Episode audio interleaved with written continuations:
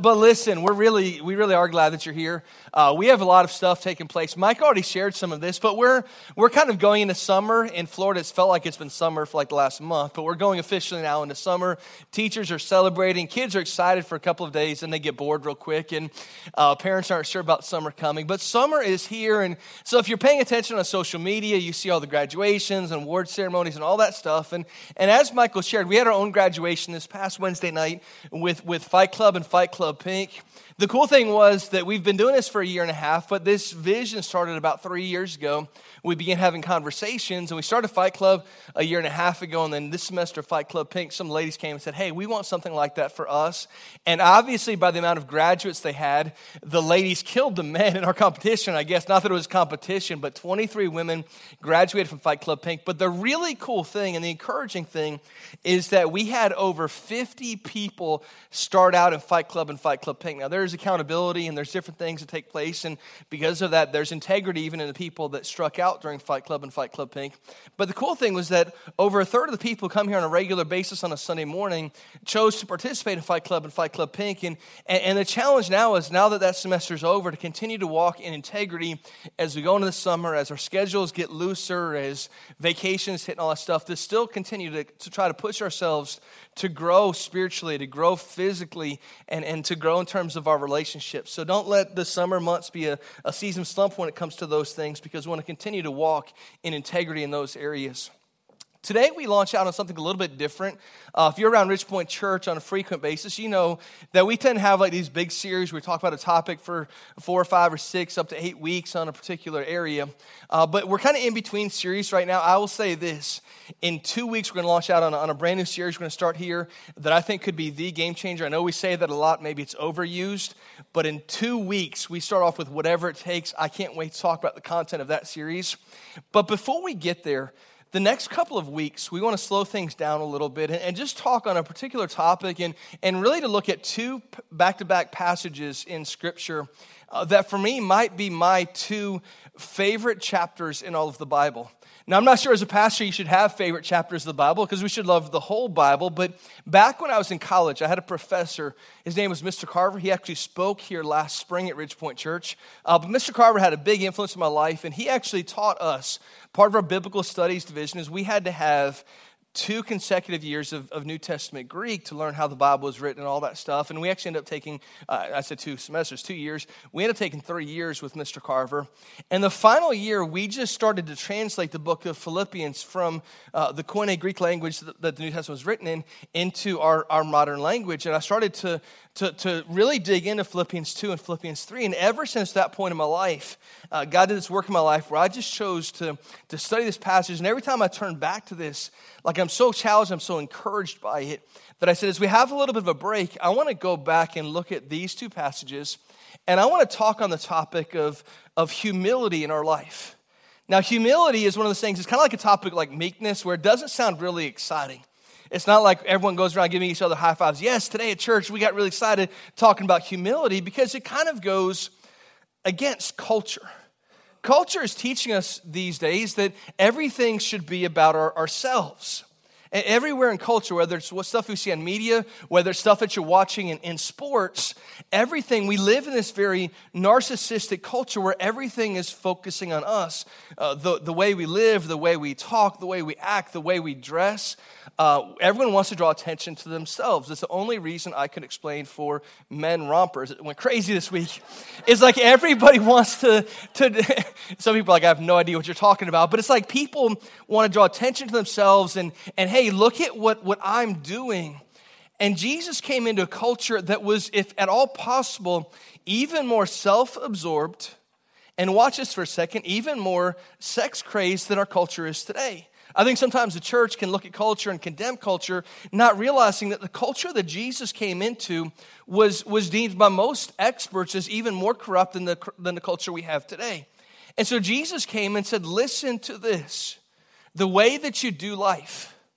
Instead of living for yourself and living for your purpose, you should deny yourself, you should take up your cross, and you should follow me. And this flies directly in the face of everything that we know because, like I mentioned last week, you and I were born, we're born with a nature that has a predisposition to make bad choices. We're born with a, with a truly with a sin nature. And because of that, from the time that we're born, we have a natural tendency to focus on ourselves at the expense of other people. Uh, for instance, if you have a toddler walking around, you know you don't have to teach that toddler to be selfish. They tend to choose to want things for themselves, and we have to teach them how to share, to give to the other person. And we continue to battle that for the rest of our lives. Because you and I, we have a tendency to be very self absorbed, very focusing on self, and very wanting to build up our kingdom. And so Jesus comes and says, I want to flip that on its head. And I want to teach the church, I want to teach the people that are following me to deny themselves and take up their cross.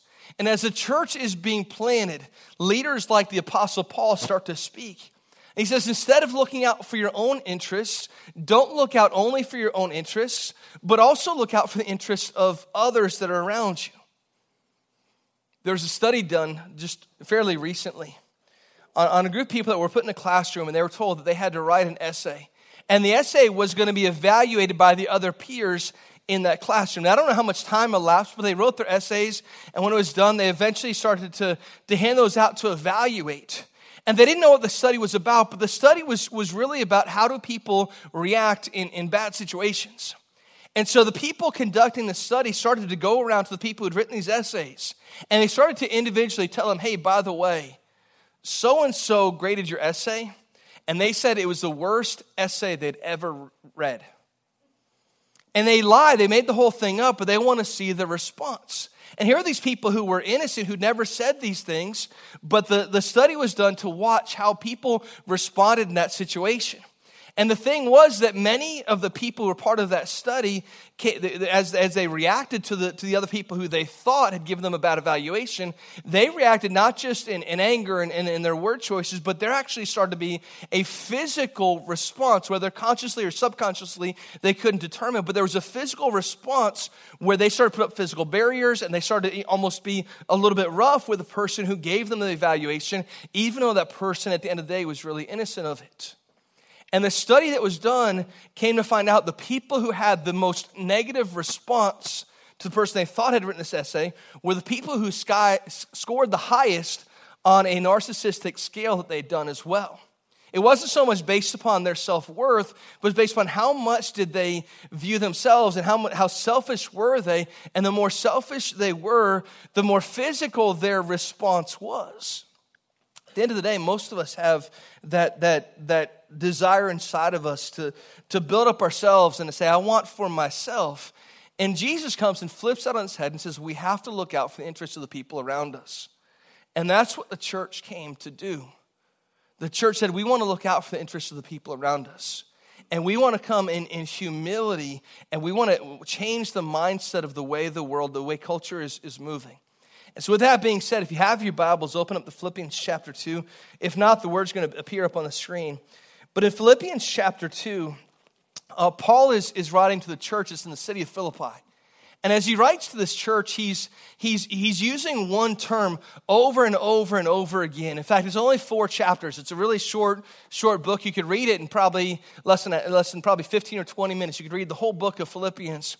But over and over, Paul expresses, I want your life to be filled with, with joy. That, that are, as, as Christians, we should be, joy should be a, at a premium in our lives. Like we want to walk around, and there's a difference between joy and happiness. And he says, I want your life to exude joy. I want you to be about being joyous. And he uses those words, joy and joyous and, and rejoice, over and over and over in the context of Philippians chapter, uh, the, whole, the, whole, the whole book, but Philippians chapter 2 in particular. So, in that, we pick up in Philippians chapter 2, verse 1. We don't have time to read all of chapters 2 and 3 uh, in the next couple of weeks, but I'd encourage you take a couple of minutes, do that uh, throughout the week as, as we have a chance to study it on Sunday mornings. But in Philippians chapter 2, we see Paul writing. He says, So if there is any encouragement in Christ, and that word if connects with all the other conditions that are mentioned here. So if there's any encouragement in Christ, if there is any comfort from love, if there's any participation in the Spirit, if there is any affection and sympathy. Now, let me say this. When we speak in our English language, the word if is a word of, of condition. If, if I say if A, then B will happen, there's not an assurance that that letter A is going to happen, but there's, there's, there's a conditional statement that if A happens, then B is going to happen if we come to, to negotiate a particular, maybe I want to sell a bicycle to you, and I say, okay, if you give me $100, I'll give you the bicycle. There's not an assurance that you're going to do that. We're negotiating, we're saying it's conditional upon the if statement. Here we're introduced to an if statement that in verse 2 we see here's the response of that if, here's the, the follow up of that condition. But the difference, there's a big difference in how the, the language is structured here when the Bible was first written in, in the Greek language that New Testament was first written in, there was a condition that was, that the, the way that the, the, the sentence was structured, that when it was read in this particular verse and multiple verses like this, it could be read not as a, as a word of, of condition, but as a word of assurance. If, and I'm assuming that it is true, is how that word would be described or how that word would be translated. So when Paul is writing here, he's saying, So if, and I'm assuming there is all of these things. So, if, and I'm assuming there is encouragement in Christ, if, and I'm assuming there is comfort in love, if, and I'm assuming there is participation in the Spirit, if, and I'm assuming there is affection and sympathy, he's saying all of those things, there's a general assumption that all of those things are true. So, what are those things? He begins by saying that there's encouragement in Christ. For the church, especially in this day, Life was difficult. Today, for most of us, life is difficult. We deal with things that we wish we didn't have to deal with. There's pain, there's sickness, there's, there's even death. And we deal with those heavy topics on, on a pretty frequent basis. And, and so, how do we make it through? How do we persevere? We persevere because I know that because of the resurrection of Jesus, that today I have hope. That because of that, however difficult life becomes, there's encouragement in Christ. And because of that encouragement, it's a real encouragement. In a world that is full of false hope, Jesus comes and he offers substantial real hope. And so Paul begins by saying, if and I assume there is encouragement in Christ, that Christ comes to be an encouragement for us. And he says, if, and I'm assuming there is comfort in love. From the time we're young, we realize the vital role that love plays in our life. If we have a toddler and they fall down, sometimes they're not even hurt, but the, the, the event that took place scared them. And so they start to cry. And what they want when they're crying is often they want the affection of, of their mom or the affection of their dad. Say, if someone would just hold me and, and, and give me a pacifier, like I'd be good. I'm just, I'm afraid right now. And what I want to experience is I want to experience love. I want to experience warmth. I want to know that, you're, that someone's there for me. When we become adults, it doesn't get any easier. Our falls are a little bit different, sometimes they're not as obvious.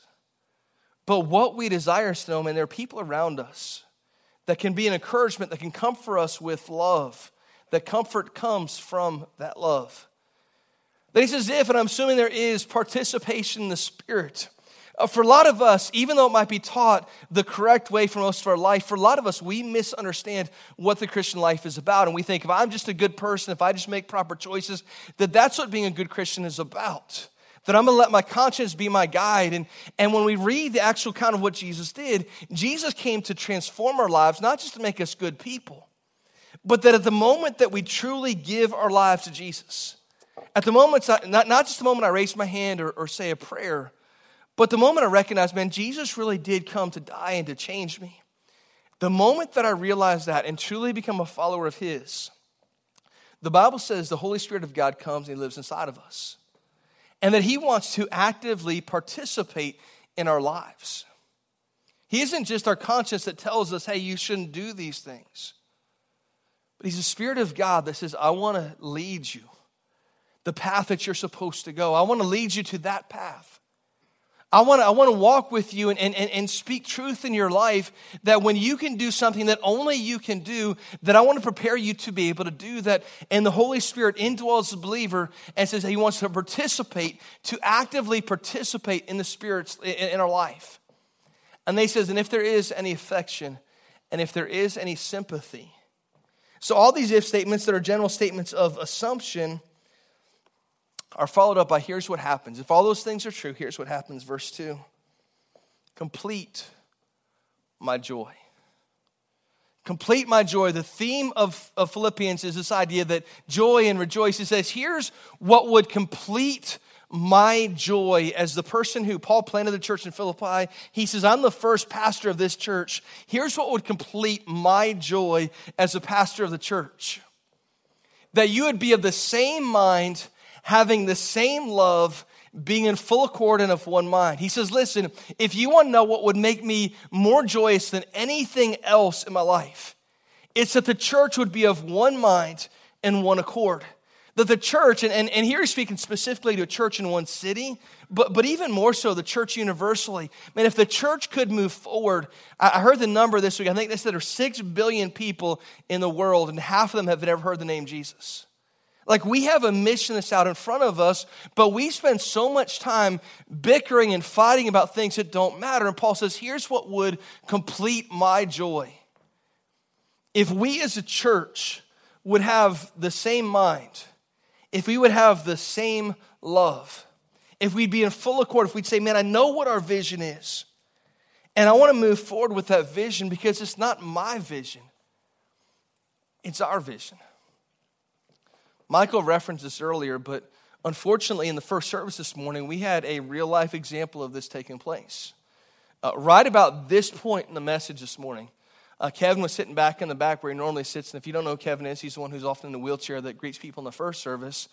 And, and all of a sudden, he just kind of slumped over, and, and people rushed. His family group was around him. And, and, and where he's sitting here talking about it, I'm like, that's exactly how the church responds.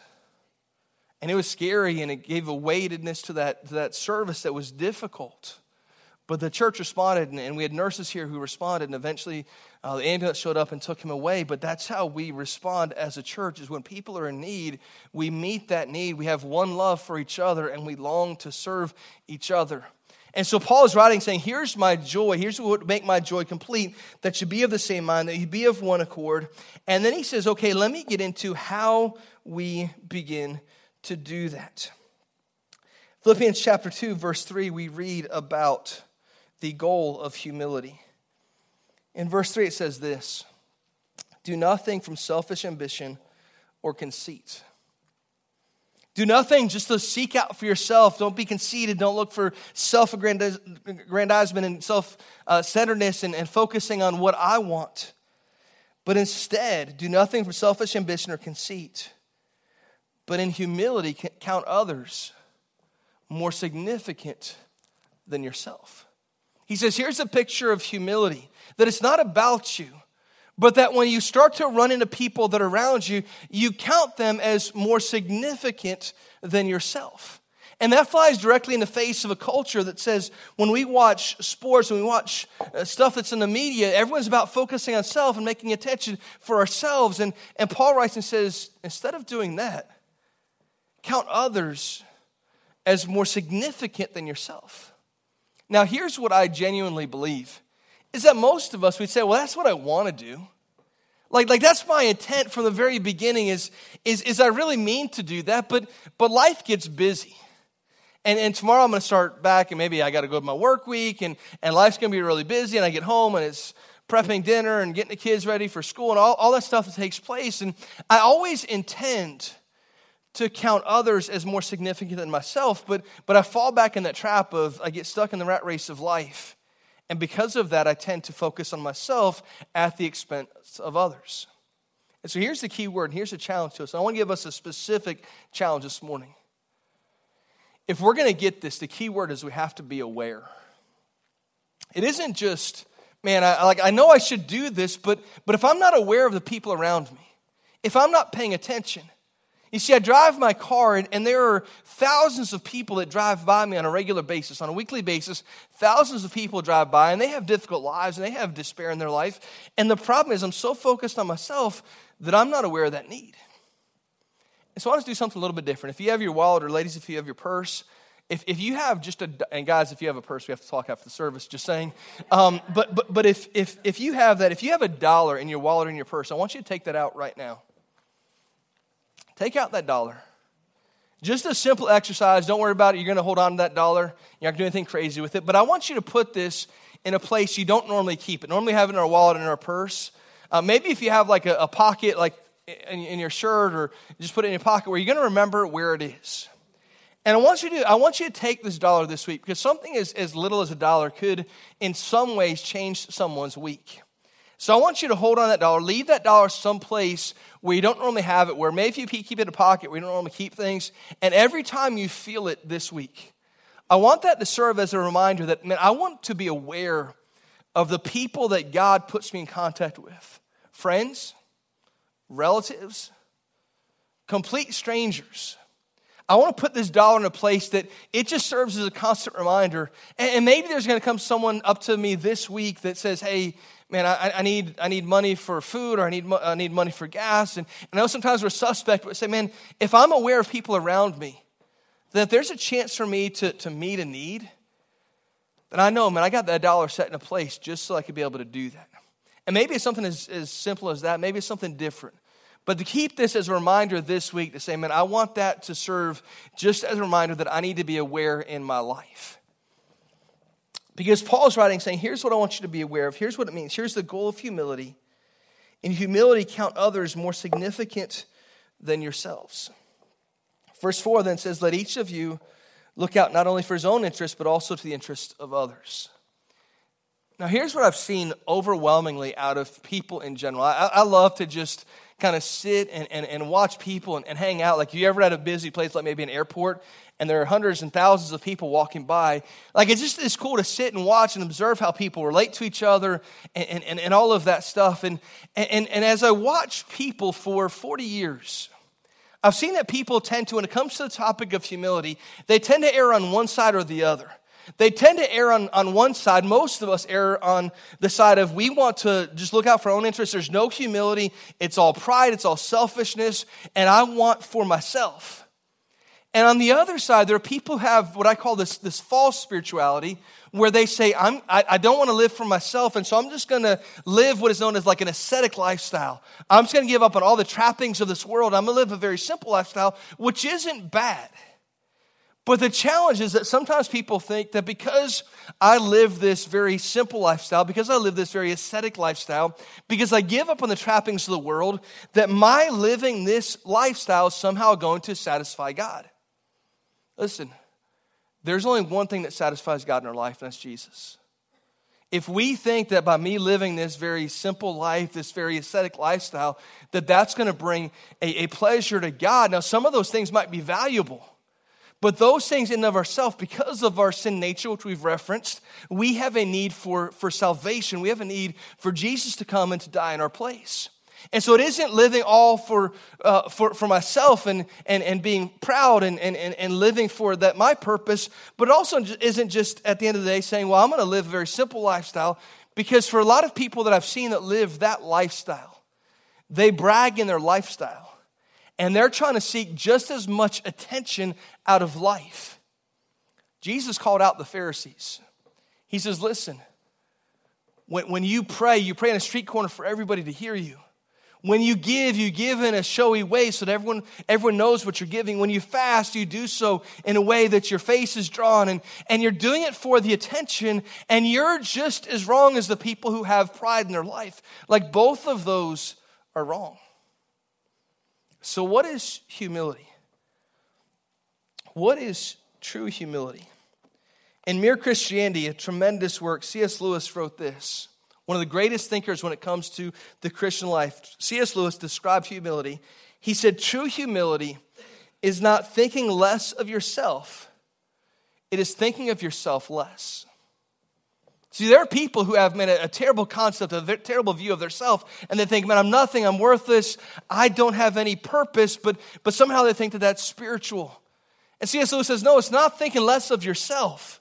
Like we're a child of God. If that's where you're at, if you struggle with security, realize that because of your position, if you're a believer, because of your position in Christ, that you have a standing. When I stand, I don't stand in pride because it wasn't anything that I did. I stand in humility because Jesus did it all for me. But as I do that, my challenge as a believer, as a follower of Jesus, is to live in a way that I think of myself less. So we see the, the goal of humility in verses 3 and 4. Then we see the example of humility. Watch this, verse 5. Have this mind among you, among yourselves, which is yours in Christ Jesus, who, the example of Jesus, though he was in the form of God, did not count equality with God a thing to be grasped. But, verse 7 says, he emptied himself by taking the form of a servant, being born in the likeness of men. I want us to see this because when we believe what the, what the church believes universally, what, what, what, what correct teaching in the church universally believes, we believe that Jesus was, is, and always will be fully God. And that when he came here to earth, he took on the form of man, and he had both a, a divine nature, but he also had a human nature, and he exists 100% fully in both of those natures. That means when he lives now, he is 100% God, and as he lives now, he's 100% man. But when he came here to earth, the Bible says here in Philippians that he emptied himself or he made himself nothing, that he emptied himself of that. It's what's known as the kenosis of Jesus. That when he came here to earth, even though he's God and he knows everything, he went to school just like we go to school. He learned just like we learn. And we look at that and say, that's, that's curious. He was God, he knew everything. Why did he have to do that? Even later on, when, we, when, when, he, when the disciples are asking when he's going to return, Jesus says, Even I don't know when I'm going to return. He's God, he knows that, but yet in his human nature, he chose to empty himself of what is known as the outward expression of his divinity. He says, I'm emptying myself of that outward expression. He made himself nothing, taking on the form of a servant, being born in the likeness of men. And then in verse 8, we see the example of humility at, at, its, at, its, at its peak. And being found in human form, he humbled himself by becoming obedient to the point of death, even death on a cross. He says, Here's the picture of humility that Jesus, who is fully God, would come here to earth to embrace us, to take on human form. And that in doing that, he would go and, and die in our stead. He would go and die in our place. Why? Because humility pictures the good of the other person above their own good. And so Jesus said, Let me live out the example for the world. Because it's through my living and dying, my resurrection, that their encouragement, that their hope is there. It's through Jesus that today that we have hope. But it's also through Jesus that today we have the example of here's how we're supposed to live, here's how we're supposed to do life. If there are people around us that have need, then it's our response to say, in humility, I want to serve others and view them as more significant than myself. Every single life that I come in contact with, that life matters to God. If it matters to God, it should matter to us.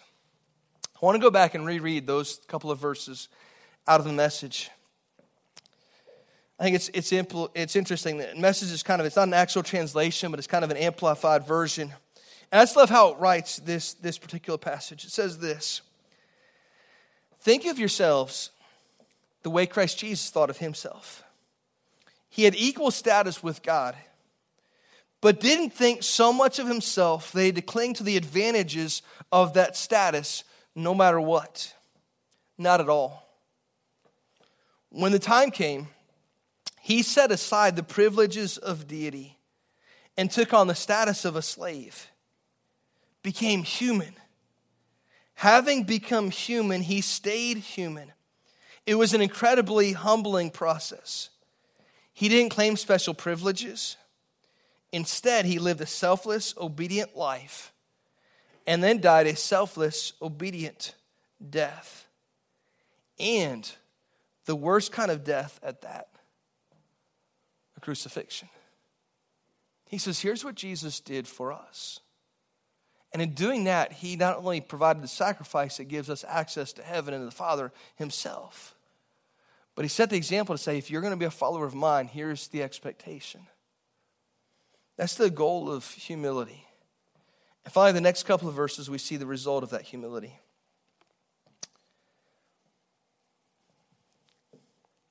Verse 9 says this Therefore, God has highly exalted him, bestowed on him the name that is above every name. This is the result. Because of what Jesus did, he humbled himself, becoming obedient to the point of death, even death on the cross. Because of that, God has highly exalted him and bestowed on him the name that is above every name So, the name of Jesus, every knee should bow in heaven and on earth and under the earth, and every tongue confess that Jesus Christ is Lord to the glory of God the Father. He says, Here's the result of the humility. Jesus humbled himself, he died in our stead, and by doing that now, because of that act, the Father has lifted him up, and he says, Every knee is going to bow, every tongue is going to confess that Jesus himself is Lord.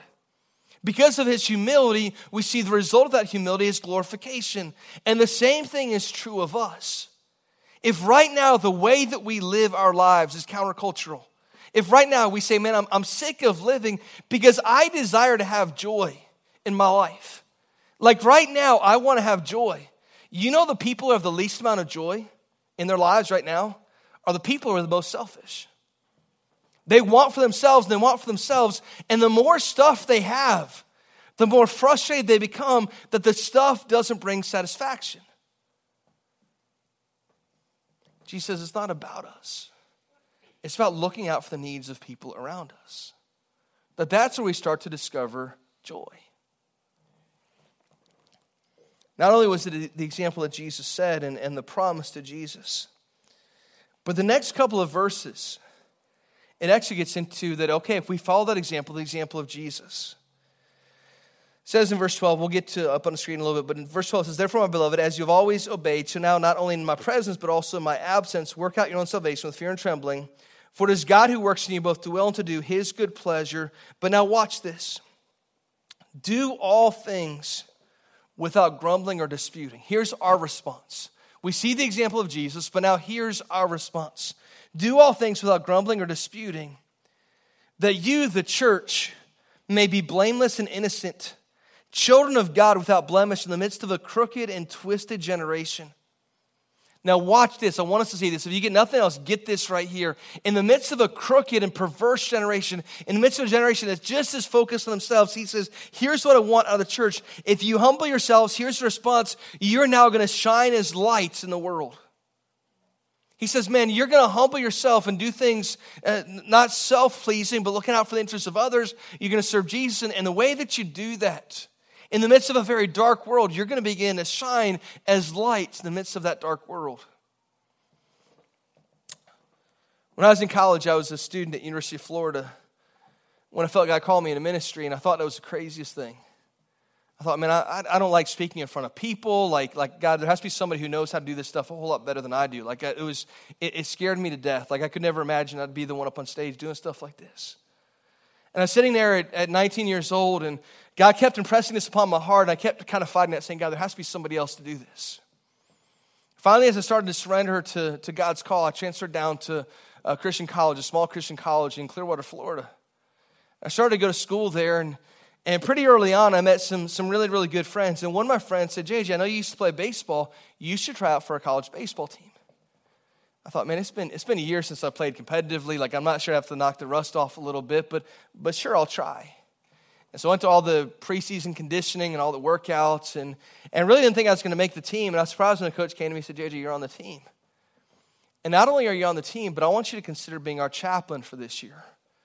I said, what, is, what does that even mean? Like, I didn't grow up going to church, and, and I'm kind of new as a relatively new believer. I've been saved for about a year and a half. And I said, uh, what, what, does that mean? He's like, well, it just means like after practice, you'd do devotions together with the team, and you kind of provide this spiritual direction for, for the team.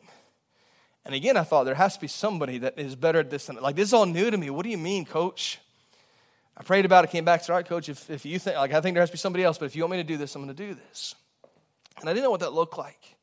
And so I started praying and preparing devotions for practices. And, and a couple of weeks in, I challenged our guys. I came and I said, guys, I think it's important, and I don't know what this actually means because I didn't grow up going to church, but I think we should each have a verse that's really significant to us that we can claim throughout the season. What for me, I later on became known as, as a life verse, but I didn't realize that, that at that point in my growth. I said, guys, I want us all to pick out a Bible verse that means something to us. And so I went through the process myself, and I came upon James 4.10. And James 4.10 says, humble yourself in the sight of the Lord, and he will lift you up. Humble yourself in the sight of the Lord, and he will lift you up. So I shared that with our team. I said, guys, this is kind of my verse now. This is my verse I'm going to hold on to. That's who I want to be. I did something different that year. I said, a lot of times baseball players like to, at the beginning of season, set certain goals for their team. I said, i want to set some goals. And a lot of times it's, you know, I want to have a batting average at 270 and I want to hit 20 home runs and I want to hit 70 RBIs, whatever their, their goals are. They set those goals and they write those goals in their, in their cap as a constant reminder to them this is what I want to accomplish this year. So that year I took my cap and I wrote James 4:10 on it. I said, if nothing else this year, here's what I want. I want to humble myself in God's sight. And I want Him to be the one to lift me up, not myself, because I'm very bad at that. But if I humble myself and realize, God, the only reason I'm here is because of you. The only reason I have any standing at all in front of you is because what Christ did for me. If I realize that, it gives me my place and my purpose. Enough so that a year and a half ago when we started Fight Club, we had to make these, we had these blocks of wood that we had to put different things on. I put my, my verse on it, James 4.10. Humble yourself in the sight of the Lord, and he will lift you up. Luke 14.11 says, For whoever exalts himself will be humbled, but he that humbles himself will be exalted. The goal of the Christian life is to have true humility. To say, I want to I want to experience the joy of Jesus in my life. I want to experience the joy of serving other people. And the very bottom of that scale is, is having any self pleasure myself because I want to look out so much for the interest of others that that becomes my passion, that that becomes my focus. Let's pray together. Father, I thank you, first of all, for the sacrifice of Jesus. If it wasn't for him and, and what he did for us, we'd have no hope at all. There'd be no encouragement, there'd be no spirit indwelling us as believers, there'd be none of that. But God, because of his sacrifice, he makes it possible today for us to have joy. And joy isn't found in selfishness, joy isn't found in all the stuff that this world begs for us to have. Our joy is found entirely in Jesus and to live the life that he lived, to sacrifice for the people around us, and to, to give our, our lives the way he gave his life. Bless us for that challenge today, Father, in Jesus' name. Amen.